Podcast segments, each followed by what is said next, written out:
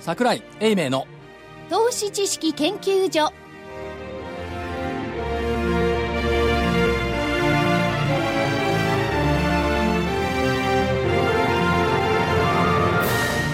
皆さんこんにちはこんにちはこんに桜井英明の投資知識研究所の時間ですスタジオには桜井英明所長桜井でございますこんにちは正木昭夫隊長まさきですこんにちは福井主任研究員福井ですこんにちはそして研究員の加藤真理子でお送りします。さあ、今日、今日と言いますか、これは収録でやっておりまして、 11月はいね、木曜6日日にですいつも、はい木曜日の場が引けた後、はいつまり5日の収録ということになってしまはいいましたまあまあ6日ですよ。あ6日 6日い収か録がですか7日放送ですが、まあ、木曜日の日経平均株価は全場高の5倍安とはい。言ったところで、えー終わりました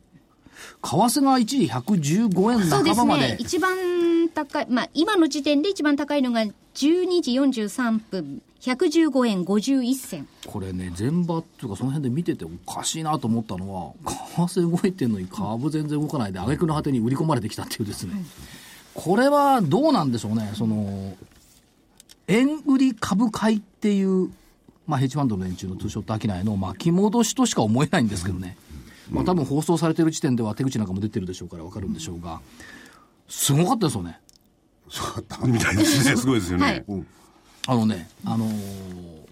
機械が止まりそうになりましたもんあーで先週の金曜日にもやっぱり一回期間が止まりそうになって、はい。というか一回止まったんですけどね、でえーっと木曜日も止まりそうになって、まあ、かろうじて動いたんですけどもそれだけやっぱり商いは今日は商いっていくつできたの今日は木曜ですね、31億8648万株、売買代金が概算で3兆2452億円でき日大ましてしでたきてないですよね、できてないうん、大してできてないっていうこの贅沢な言い方ねこの間まで2兆円できないって言ってたのにねそうですよ でもまあ3兆2000億ただあのさっき所長が言ったみたいに午後になってからかなりマーケット荒れたじゃないですか、はい一時200円安ぐらいのところ、あの時に元できてるかなと思ったんですけど意外にできてないんですそようなんです、これで6日連続で木曜日まで2兆円超えたといった動きですよね、で市場関係者の話聞いてると、先週の金曜の引け、それから月曜、げ月曜休みか、火曜といったところで、生損保銀行、新金新相に至るまで、とにかく売り一色、売買手数料が今年最高だって、みんな。そうですよねだから国内系の売り、それから海外系の買い戻し、これが一巡したのがちょうど木曜だったんです が、5番から今度は、なんか逆のアンワインドが出てきて、まあ、ボラティリティはまだ高いと言ったところでしょうかね。うん、そうですね、まだ高いと言って今日、まあ、あ6日144円ね145円安全然、大したことないですね全然。すごいですね。なんか、全然なんか言い方が変もうわってき100た円よやうな気がし200ま円、す。もうね、もう今このボラから見ればね、なんてことない。そう700円800円当たり前からすごいでもアメリカの方もやっぱり小さくなってきましたよね、動きがね。これがどっちへ、えーどっちへって、まあ上に行くのかわかんないですけれども、どうなるのか。それで、金融緩和、えー先週、えーなんですか、ハロウィンなんですね。ハロウィンプレゼント プレゼント、プレゼントなんかあんなのが。あれ、去年の時もですね、あんまり効果そのものは続かないですよね。まあ、日経新聞なんかにもね、木曜日出てましたけども、おおむね50日が賞味期限、まあ、前回4月の時は40日が賞味期限だったっていうのがありますけども、まあ、そうは言ったって、ここから40日経ったらいつですか、もう12月の半ば過ぎぐらい。なんかまずいですね。ということで言えば、12月は過去6年連続で高いというところです、それからまた戻ってくるわけですね。そうそう、当備の一新のために。当備の一新、また去年みたくあるのかな、そうすると来年1月はどうなるのかね。そうなんです よねねえいやその前にあの、まあ、アメリカの中間選挙とかそういうのがね、えー進んで、まあ、共和党ですよね、それによって TPP なんても当然ね相当前進するでししょうね、UAW を黙らせられます もんね、ょそうですね全米自動車労組。まああの自由貿易がメインなんでね共和党はねじゃあその話からいきますとその話から共和党が、まあ、あの議会の過半数を握った上院下院ともに、そうするとアメリカってのはこういうデータ好きですよね1945年以降お大昔ですねまあ我々生まれるあ正木さん生まれてるか生まれてないね、戦47後です戦後っ子だもんね47あベビーブーマーだもんね そうです1945年以降のニューヨーク株のパフォーマンスが最も良かったケース、大統領が民主党、はい議会は共和党が両方とも過半数、だったと言われてます。おーじゃあいいパターンなんですか。で、えーっと、これ、いくとね、大統領が民主党で、議会の過半数が、えーっと、同じ政党っていうのが8年あったんですよね。当落率15.1%。それから、その先もあるんですけど、大統領が共和党、議会も共和党が過半数っていうのは6年あったんです。これも当落率が15.1%。ということは、現状の議会の状態で大統領が共和党になると、当落率良くなるんですよ。うん、あと2年後2年後2年後。 2年後ね。で、その次にお方は大統領民主党、議会の過半数が異なる政党、これはついこの間まで、とか今までのアメリカの感じ、これ、当落率13%。どう共和党の大統領、議会の過半数が共和党、15.1%、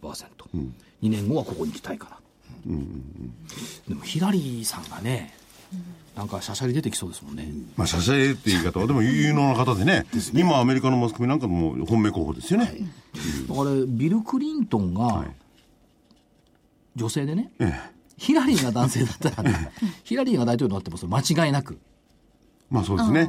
でもあのね、あの、リカ・モインスキーさんとああいうこともなかやったっんで、ぱりそれが、女性の方すりやゃっぱりそれが頭に残るでしょ。それが残りますねモニンスキーが出てくるぐらいなのがやっぱり、でもね、あの、あ危のなかった時にも、あの、共和党が主流派に行っててね、クリントンさんの時、クリントンさんうまくやったんですよね。ただ今回あと2年残されてる時に、オバマさんがそれができるかどうか、オバマさんできないんじゃないかって感じがしますよねで。きない可能性の方が多分高いということと、いわゆるそのレームダックっていうね、もうあと2年しか残ってなくて、その後絶対ないんだから、だからなかなか手の打ちようはないかなっていうところもありますよね。うんそれで今回の争点っていうのも、あのーやっぱり経済なんですよね、アメリカ。これであの経株は上がってる、それで失業率もまあ改善してきてる、まあ、雇用者が増えてきてる、でもそうじゃねえじゃねえかってい うのがね、全然配分割りもできてねえじゃねえか、景気なんか良くなってねえ よ、俺たちの世界どうしてくるんだよ、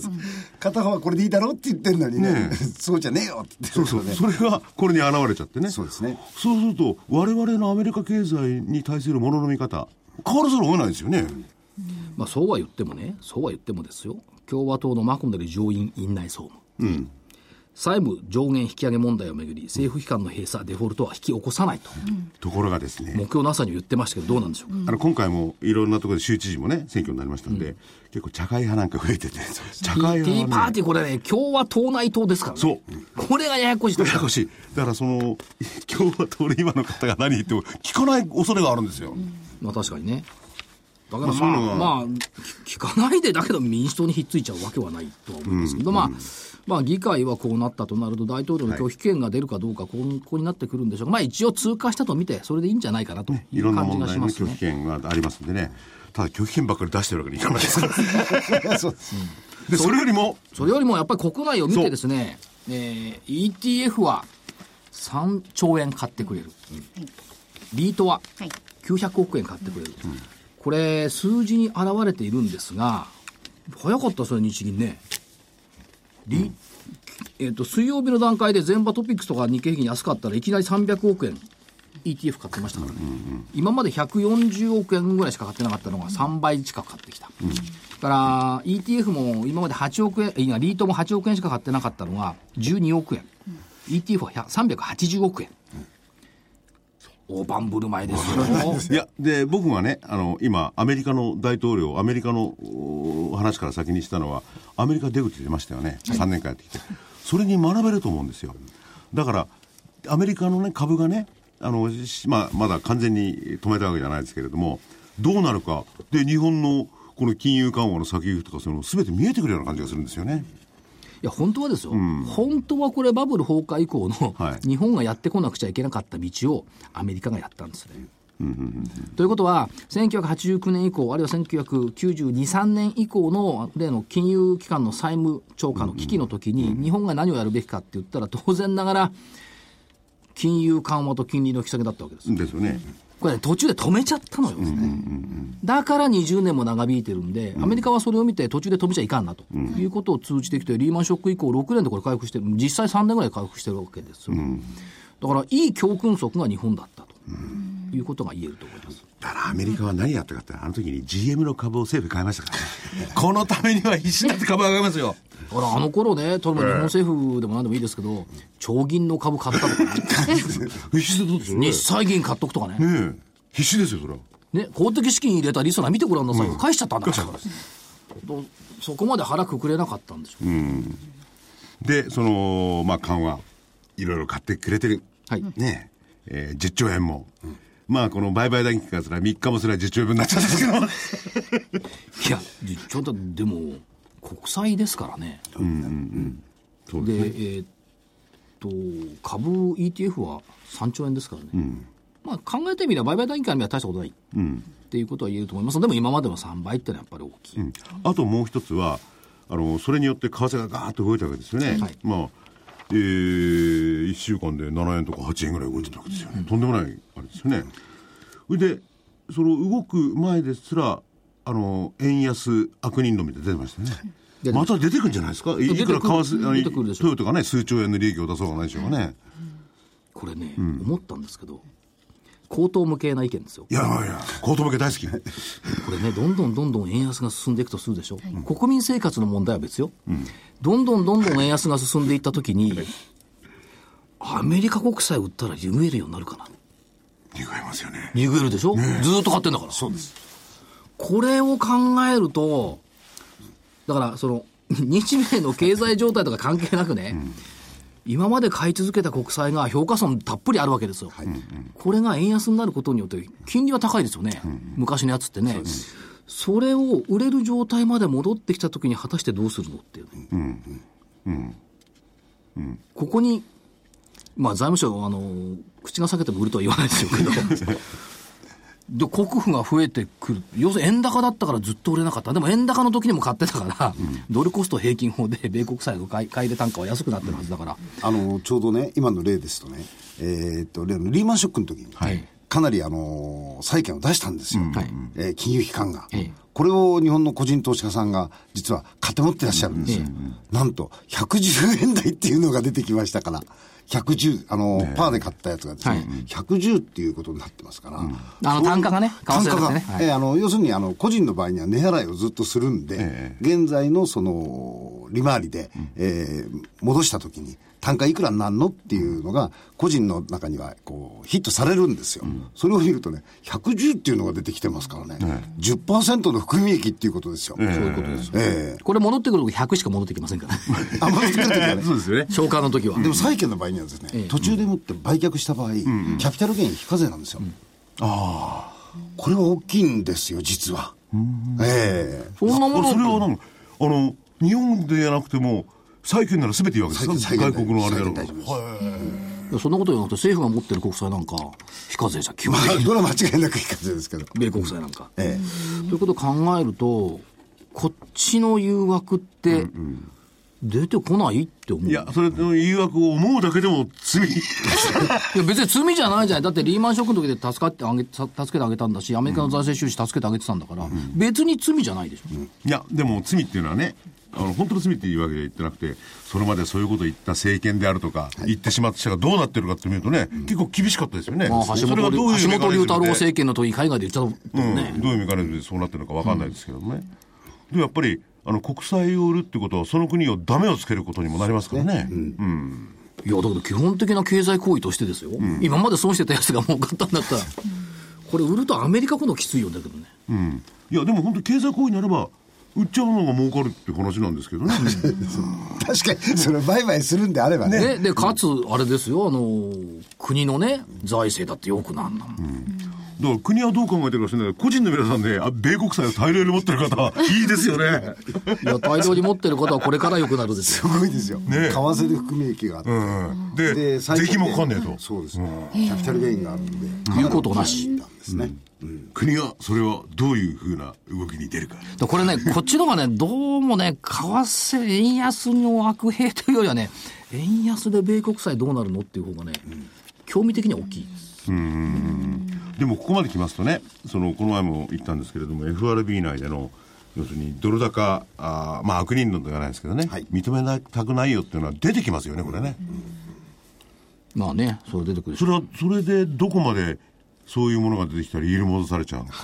7円行って7円戻るとかそういうのちょっと厳しいですよねいやいやだだけどね、115円になって株価との連携が効かなくなってきたっていうこの状況は、どうなのっそうひょっとしたら、ていうところが、実は木曜日あったんですよ。はい。本来なら聞かなきゃいけないんですよ。効かないんだもん、全然。そうですよね。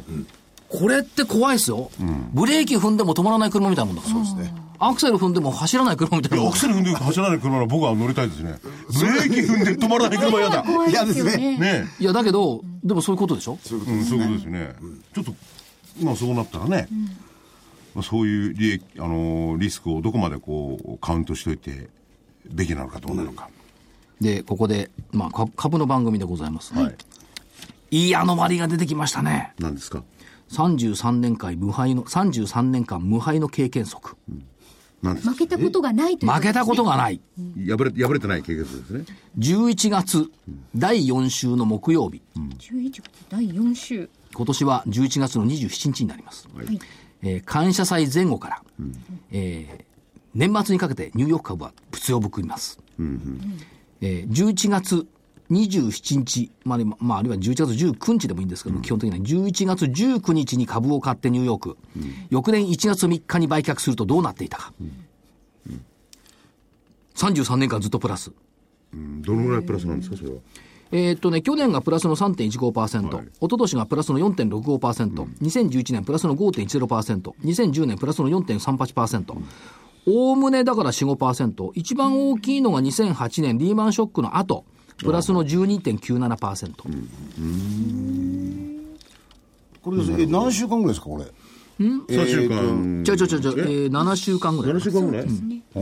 11月の末から、あ11 1月月の頭11ま月でですね。 19日から1月3日。ほら。ね、1月3日、あちらは別に関係ないですからね。1日しか休まないん ですよね。あれが、でもまあクリスマス休暇ありますからねありますから立派だからこれからサンクスギビング、それからクリスマスにかけて、またプレゼントが出てくるんじゃないですか、いろいろ。うん、でもちょっとまだ先遠い道のりでその前に日銀の金融緩和効果がどうなるかそれは世界経済に影響はあんまり及ぼさないでしょうけれどもね日本株には及ぼしてでプラスやっぱり誰も見てないですけどドイツとかヨーロッパの動きとかねいや、だからドイツ、ヨーロッパを語らなくなっちゃったし、エボラ熱は一体どこ行ったどこ行んっだたんだろだから悲壮的なものでばっかりこう、悪い材料ばっかり取り上げてると、本質は違うだろうっていうのが、だからずっと言ってたのはアメリカの金融だろうってずっと言ってたんですけど、こえ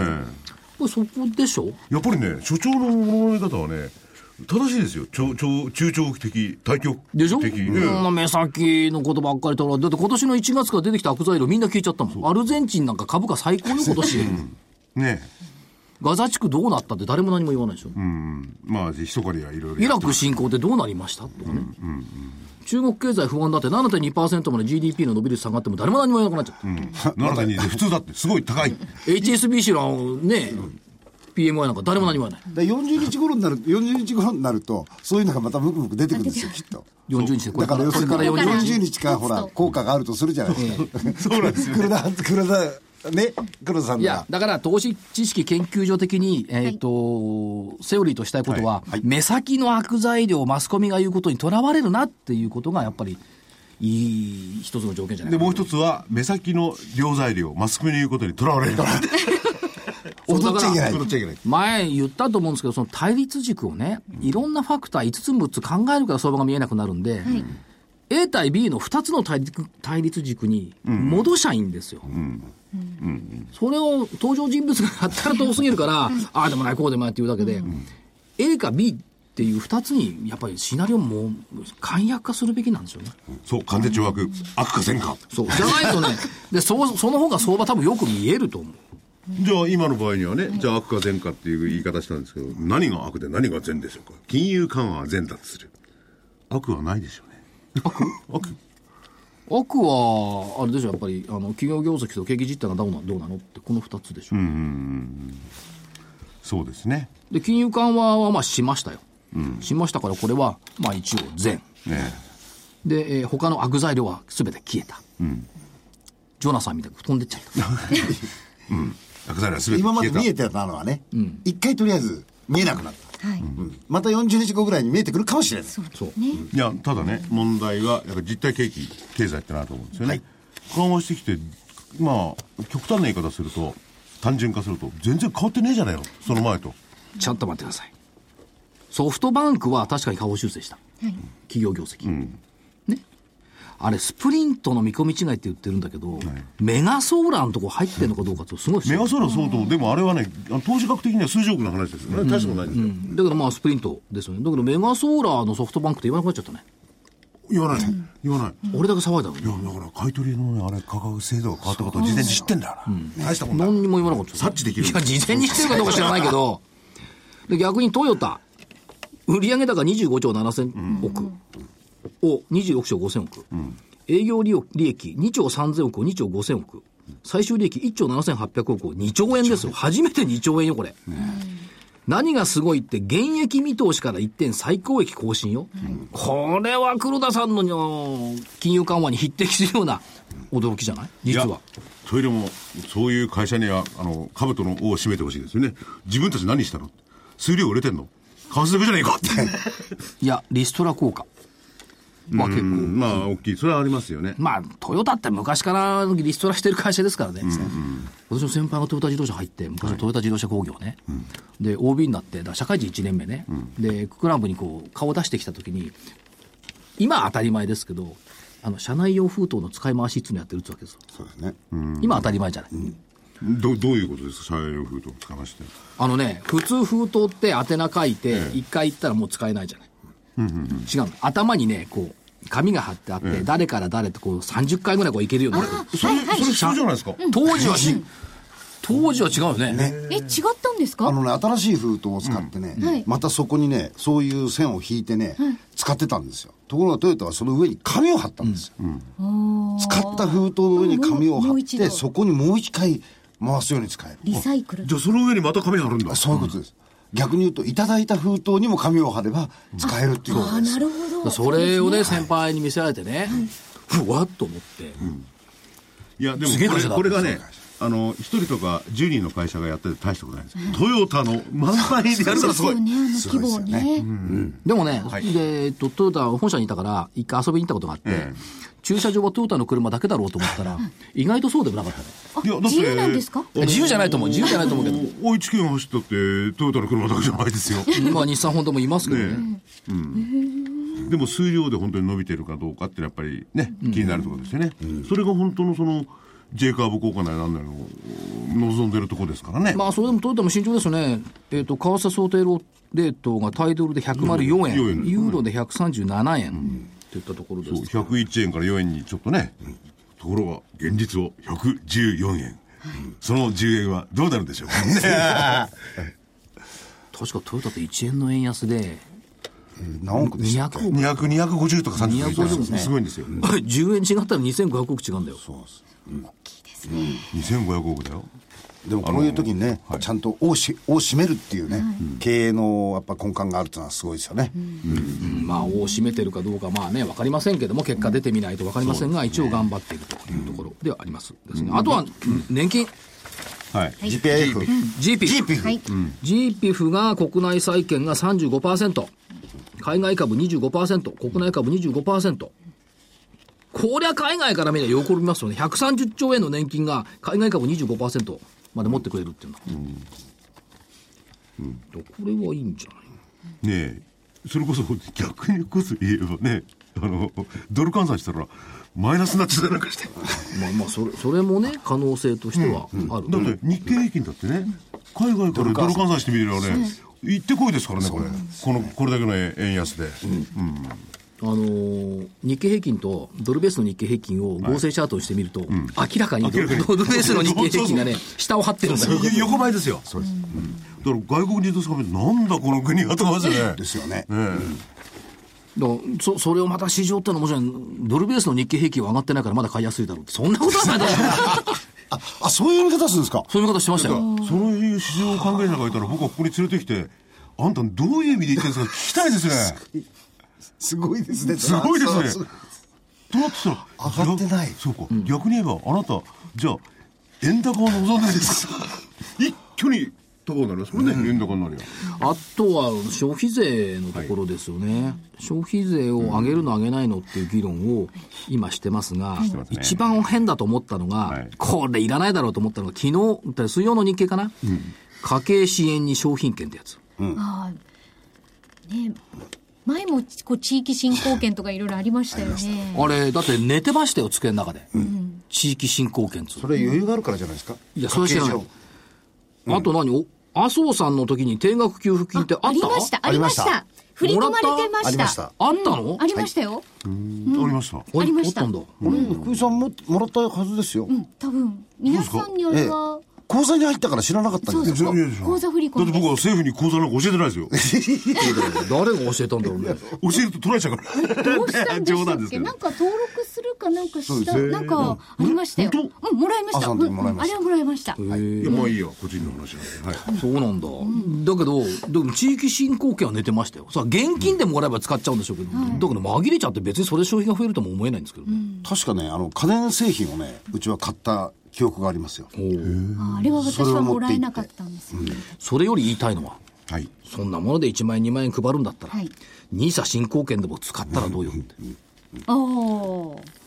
でも、この1万円を証券会社に持っていくと、はい1万円の投資信託が買えますみマたスいとな。か、うん、その方が、考え方としてはですね。間違っちゃいないでしょはいいや、でも、庶民レベルから言えば、それがいいことかわかんないですよね。兄さんもらったって飯食えるわけじゃないですからね。それがまちょたちょちょちょちょ、そこで考えて、これが上がるだろうとか、これが利益が出るだろうと思うニーサを買っとけば5年後には使えるじゃん。1万円が5万円になってるかもしれない。 そうすると、金融機関から金融機関の中に行くお金が流れるだけで、消費にはつながらないいでや、すだよかね。ら、それ、新たな形で工業投資みたいなもんですから、それ使うことによって、あの、回ろう、回せようってことですからね。そうなんですねそれが、ニーサとかそういうとこ行っちゃったら、そういう意味じゃね、地域のお金落ちないですよね。いや、そう、あるいはだから、その消費税の話に戻って、はいはいこれはね、もう、例えば金融緩和でも今年内にやる、やると思ってたんですよ。で、確実にもうやれっていうサインですよね。消費税いや、それね、これね。ね、いや、見方2つあるんですよ、実うは。ん、どうぞ。あの、一つは今の福井さんのおっしゃったように、消費税のゴーサインの前さばきっていうのがあるんですけども、逆に言うと、4月の消費税の引き上げが失敗だったからやらざるを得なかったって二つがある。だから、4月の尻拭いなのか、来年の前触れなのか、ここ分かれてる。どっちか分からない。うん。でも、あの、黒田さんの発言を聞く限りはね、失敗だったって言ってない。で、えーそういう時には黒田さんは常に2%を持ってきますんでね、2%までどうしてもいく。それが表裏一体になってますもんね、消費税で、と。確かに4月の、うん、消費税の追加増税って失敗だったんです。景気上は。景気の足を引っ張ったことは間違いない。GDP もマイナスになっちゃった。の分かるんですよ。だからそれ、それ分かるんです。だから消費税の追加増税って引き上げ反対論者なんです、私は。去年からそう言ってるんだから。すごい去年なんかそう言ったらみんなに叩かれそうだったもんね。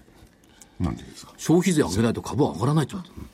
た。っていう声の方が多かったですそ。れはどこ、それはどこその人たちは今ね、消費税を上げるべきじゃないって声を大きくして言ってるわけ。本当マーケットって分かんないとこですよね。僕は結構ね、あの、執念深いんでね、いつまで人の発言を覚えてるんですよ。だから去年だって、あれよあのーこういった、あの放送実況番組なんかで、消費税上げたら景気悪くなるから絶対上げちゃダメって言ってたの、株ドットコムの山田さんと私ぐらいしかいなかったの。まあ、それはそれでいいんだけど、いや、でもね、消費税を上げなかったとする、景気が良くなったかどうか、まあわからない。しかし、消費税を上げることによって、金融緩和が来て、あ金融緩和して、株が上がった。それだけは言えますよね。ここがね、はいあの、だから消費税引き上げは反対ですよ。反対なんだけど、それ置いといて、はいじゃあ消費税が上がったからって言って、株価が大暴落したかっつうとしてないのよね。してないですよね。してないし、はい。まあ確かに足踏みはしたんです。はい。 8ヶ月ぐらい、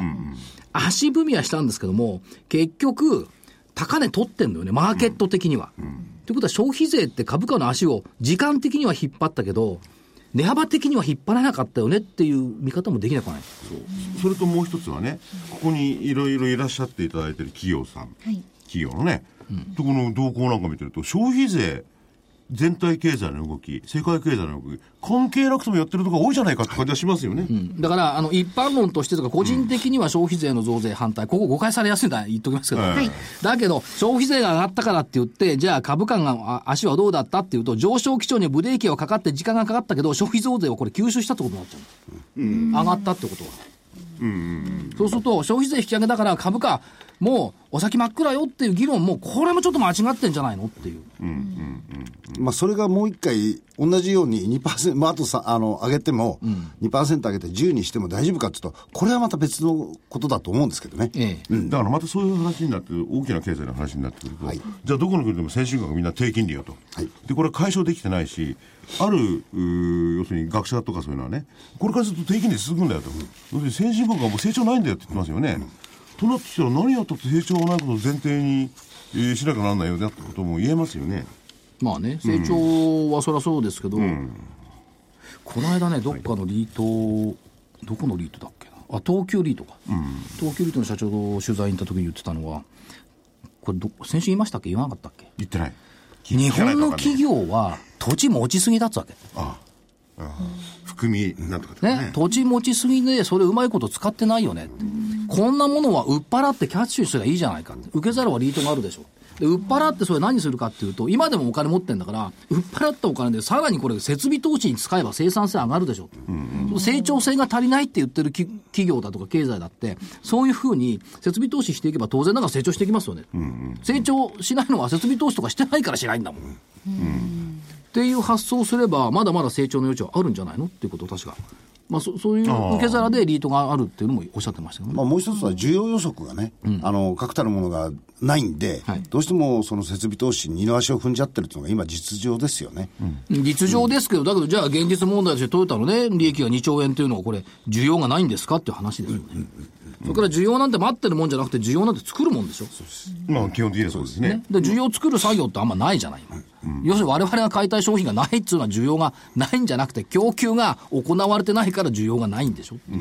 でもね、日本では確かに、えーその土地を持っているというのはね、需要がない、だから設備投資も必要ない、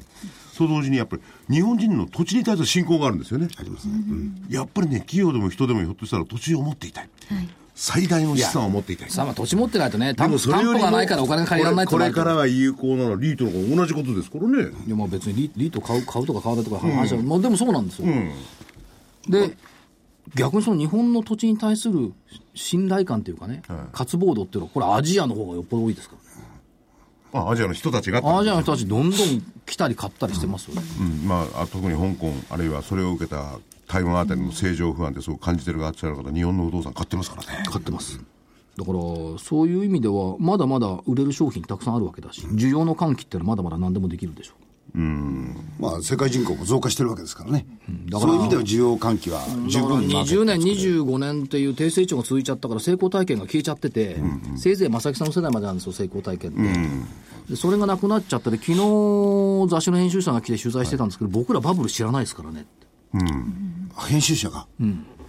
僕らバブル知らないんですけど、よかったらしいですね、1万円札でタクシー止めてって、そう表表面的なことしか見てないんだけど。 違うんだ けど、ちょっとそれ違うんだけど、バブルの課長にいると1万円札でタクシー止めるのはものすごい辛かったよね。止まんないんだもん。あ、しても止まらない。しょうがないから2万円札なんだよすごかったですよね。本当にそうだあの大田時代かなんかで、大田時代なんかで、ああ、そうですね。あの方たちは、今、おいくつぐらいになられてるんでありしょ うか。ましたね。今50代ぐらいじゃないですもかうじ。き孫ができるんじゃ孫ながいでできすか。ますね。で、一部で、その、追加の金融緩和、低金利で、バブルが起きる懸念があるってこういう人いるじゃない。はいはい。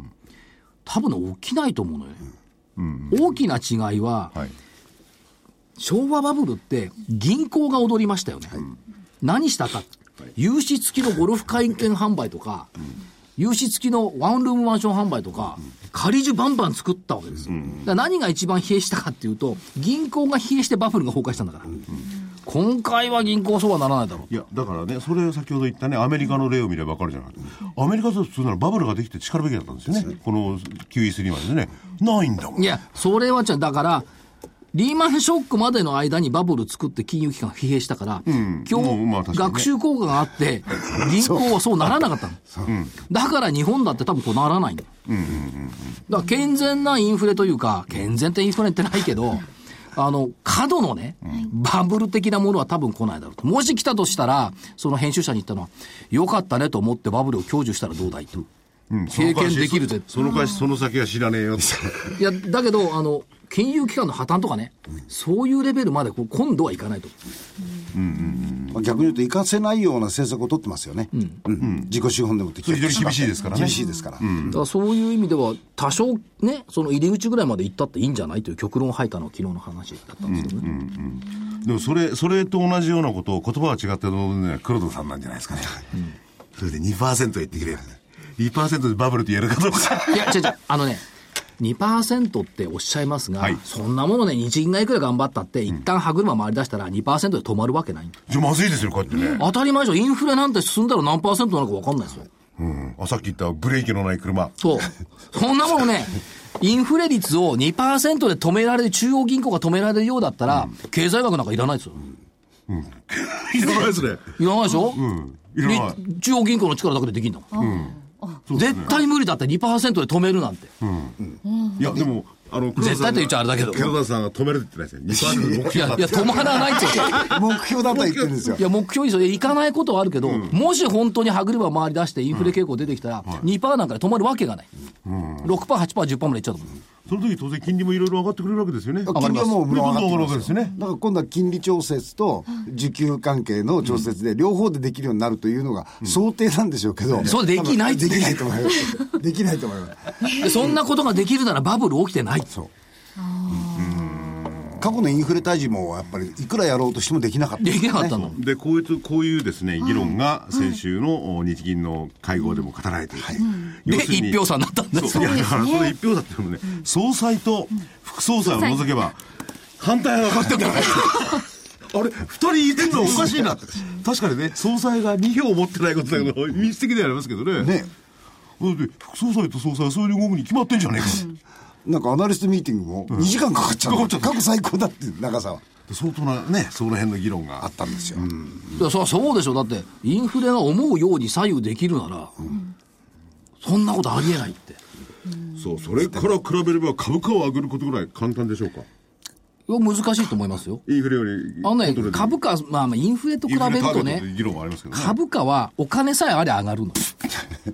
無尽蔵にお金さえあれば。株買えばいいんですからねこれは簡単なのよ、実は。はい。はい。そうですよね。決められた量しかないんですから、そう。で、あの、じゃあ、なんかの株を1万円って言ったら1万円まで買った後買わなきゃいいんだから。これはね、止められることはできるん だだからインフレ止めるのは厳しいと思いますし、本来的には日銀はね、インフレを止める役割なんです。その日銀がインフレに向かって進んでいる姿っていうのは、とても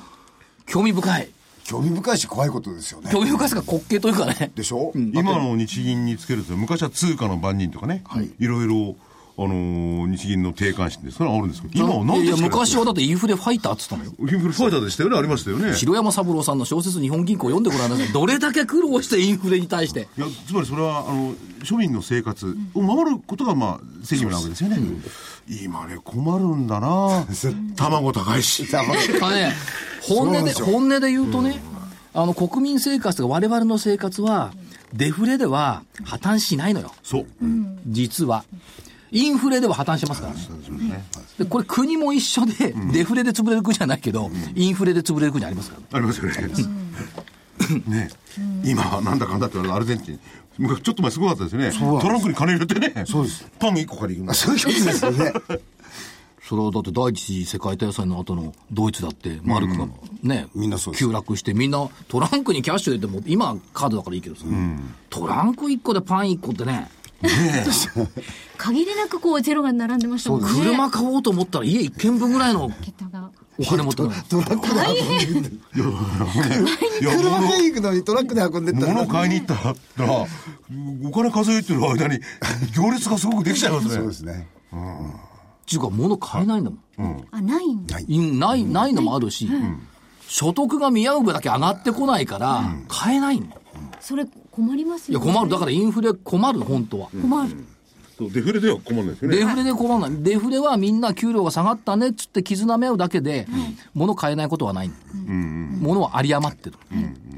そうだそうですね。だから実際はこれ逆の見方するとこの25年間のデフレってのは非常に傷の舐め合いで心地よかった人たちもいる。ほいで、ここに来て、急に格差が開いちゃった。ねまあ、開くこともあれでしょういね。やほんで、あれですよ、あの、競争社会っていうのはインフレの時に出てくるんですよ、余計に。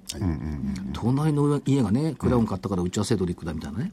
競争社会になってくるのはインフレの時、バブルの時なんですよ。そうすると競争しない社会を求めるならデフレでいた方がよっぽど心地いいんです。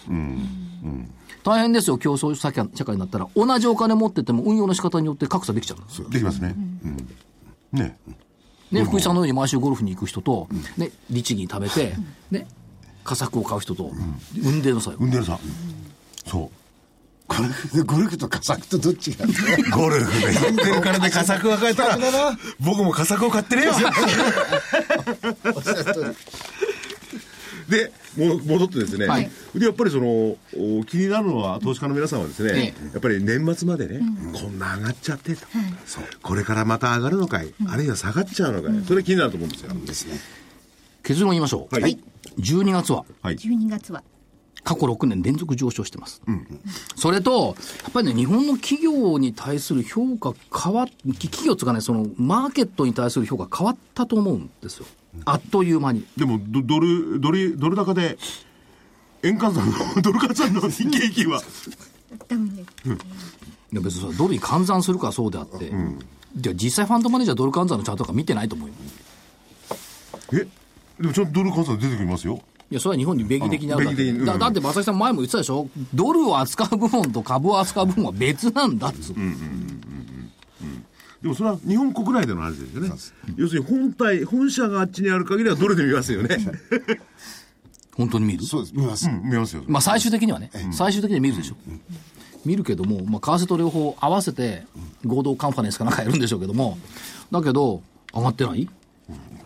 で日本の法人の人があっち行ってね「あ儲けましたよ」なんつってプレゼントで「バカ野郎ってバカドルでこんなんで下がってんじゃねえか」なんて言われ福井てさんなんでそんなことを知ってんですかそうなんですよかわいそうですよね年末になると年末になるとねもう呼ばれる時期ですよねそうなんです下手くそ。もうそろそろだね。いやそれでボーナスの配分が決まるんです決よまりますよね配分どころか来年の椅子が決まるっつうそうですだから要するに外資じゃあ系その椅子に25年間耐えたんだから、正木さんすごい よ。松本さんはそれじゃなくてもすごい人なんでいやいいねじゃないですかそれを毎年繰り返して25年だよ。うん。だからあの、波乗りの街す今しかも髪の毛薄くなってないしさ。波乗りの街あの、黒田さんは英語でウィザードなんとかって言われてるんですね。ウィザードおー隊長。 街す隊長なんです。波乗り。みんなにね25年間波に乗ってきたまさきあでで12月は高い12月高い。そうそれからまあ、そう、ドル建ては安いかもしれないけども、ようやく戻ってきた PR が16.2倍ぐらいまで来たのかな。S&P500 が17倍でしょ、はいで別にアメリカの真似する必要はないですけども、普通のところまで来た、それからようやく日経平均一株で利益が1000飛び40円かな、まで、えー5円ほど上がってまいりましたし、からまあお金が余っているとはまだ言えませんけども、金融機関の姿勢、運用姿勢ってのはこれ変わってくるでしょう。年金がだって25%国内株買うっていうんだったら、あのその他もろもろの、えー、と企業年金だとかはじめとして、やっぱり株、比率同じ比上げ率でて上げますよねいきますから、やっぱり株買わなきゃついていけないっていうのが出てくるでしょうし、何より彼より債券はもうだめよね。金融緩和されるかもしれない、まあ、せいぜい今0.4%台ですけども、0.25%まで金利いかないでしょ。って考えていくと、債券はまあ運用しててもしょうがない、そこでババ抜きゲームが始まって、株かな。そういう結論にならざるを得ないですよね。うん、になるとは思いますよ、で、まああの、個人の方々は上がってくると売って、下がってくると買ってますけども、信託銀行だって先々週まで3週連続買い買い越し1000億円台よ、これ、信託銀行の裏側って年金とかそういうお金ですからね。そしてなんと NISA の枠が6割ぐらいまだ余ってますから、余ってます、えこれは、まあ、普通は埋めに行くでしょ、せっかく NISA の口座作ったんだから、ETF 買うのか、リート買うのか別にして。えであと個人の方たちも結構キャッシュポジション高いです高くなりましただって MRF が10兆円よ、ええで多分今お話しした人なんかでは今半分ですよあ、だかく一時の組み入れのら要するにキャッシュポジションが高いっていキうャこッとはシュポジション高いんで次にどう動こうかって考えてそうるそうですね。やっぱり、あの、リスクを取りたくねえな、どうなるのか分かんないところなんでしょうね。そうなんです。で、一つだけ言いたいのは、あの、この国の投資家層っていうのは、下がってくると買うんですよ。でも、本当は下がってくると買いたくないはずなんですけど、い逆じゃないですか。この国の投資家は、上がってくる時に買ってきちゃうんじゃないですか。や、でもね、やっぱ下がってくる需給動向を見ると、やっぱり下落してる時の方が個人買い越しなんですよ。ああ。で、これが、すごいと思うのはっていうか、すごいと思うようになると思うんですが、株価上昇基調に個人が買い越しになったら、この上昇は多分本物だろうと。ああ、上手だこのこのケース少ないですよね。少ないですね上がってる時に個人の買い越しって少ないんですよ。そうなってくると、本物じゃないのと。そういう時、個人もやっぱり賢いですから。またはしご外せるんじゃないかと思うんでしょうね。その気配をね、やっぱり出てるずっと持ってんですよ。だそそれがね、はしご外されたが、一旦消えたとすると、雪崩を打って株式市場に来るケースってのは増えるんじゃないのという気がしそまれす。をちょっと待ちたいですよね。で上がってきた時の個人の買い越し、これ一つのポイントだとそ思れいとあまとすは個人の場合、12月が決算、確定申告じゃないですか、そうすると今年利益が出てる人たちは、ここのところでマイナスは損切りしちゃっていいんですよ、うん、節税面でもある、はい、さてそれでは来週の予定からいきます、はい分ほどで。あと3分はい。はい。えっ、と来週の予定は月曜日 APEC 首脳会議それからアメリカ3年国債入札11日火曜日、えー、と景気ウォッチャー調査12日水曜日、えーマネマネーストック13日木曜日、えーアメリカの財政収支そして14日金曜日がオプション S q ということで、えーっと、これ先週のビデオすみません、外れてるんですよ。上限16,374うわしょうがないですよええね。申し訳ございません。しょうがない。今気がついたは外れてるんです。いや、な、何もう上だって言ったらリスクなんだから。黙ってする。あら、ダメですか。ダメです今気がついた。これ外れでした。最初に謝るべきですよ。今気がついた。日銀やっぱり恨まないと。そうです。来週の見通し、この先週高値と見た9月25日の年初来高値16,374円が下限。はい。上限が、えー2006年4月7日、小泉政権の時の高値、17,563円。で、次の目標は、はい第1次安倍内閣在任中の高値、2007年7月9日、18,261円。とりあえず来週は第一目標でいきたいと思います。なるほど。はい。はい。女子学生ですかね。お知らせいきましょうあと二分ほどですねはい。はいじゃあまずは、えー投資知識研究所の10月号の DVD 絶賛発売中です。投資観を養成する講座ということで、投資観は生来のものではない、学びで身につけることができる。DVD 価格が8640円、送料は500円になります。投資観ってセンスですね。はい。第六巻の巻、それはやっぱり投資に大事なことである、しかしこれは生来のものではなくて、後から学んで身につけられること身につけることができるそれを所長にとっぷりとですね、はいいえーいろいろ具体的な話も交えて語っていただいておりますはい。そしてこちらはあの予告という感じになるんですが、今月号、11月号の DVD は、桜井英明のリート辞典パート2になります。えこちらは11月27日木曜日発売。価格は8640円、送料は500円です。リートですね、注目の。はい、リートの時代がやってきましたね。リート小僧ですリーか。ト小僧って自分で言ってましたからね。よよりふり踏み込んだリート像をはいお話ししたいと思います。はい。ということで、こちらの11月号もご期待いただきたいと思います。え、お求めはラジオ日経の通販ショップサウンロード。電話番号が東京03-3595-4730。03-3595-4730番です。月曜日から金曜日の平日午前10時から午後5時30分までお電話をお待ちしております。ねリート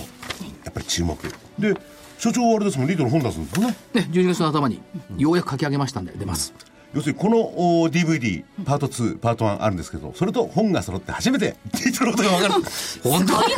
や本だけでも分かるのかもしれませんけれ ども3点セット。 3点セット三点セットはいぜひ皆様ご参考になさっていただきたいと思います。それでは今週はこの辺で、はい、失礼いたします。また来週お耳にかかりましょう。さようなら。失礼します。失礼します。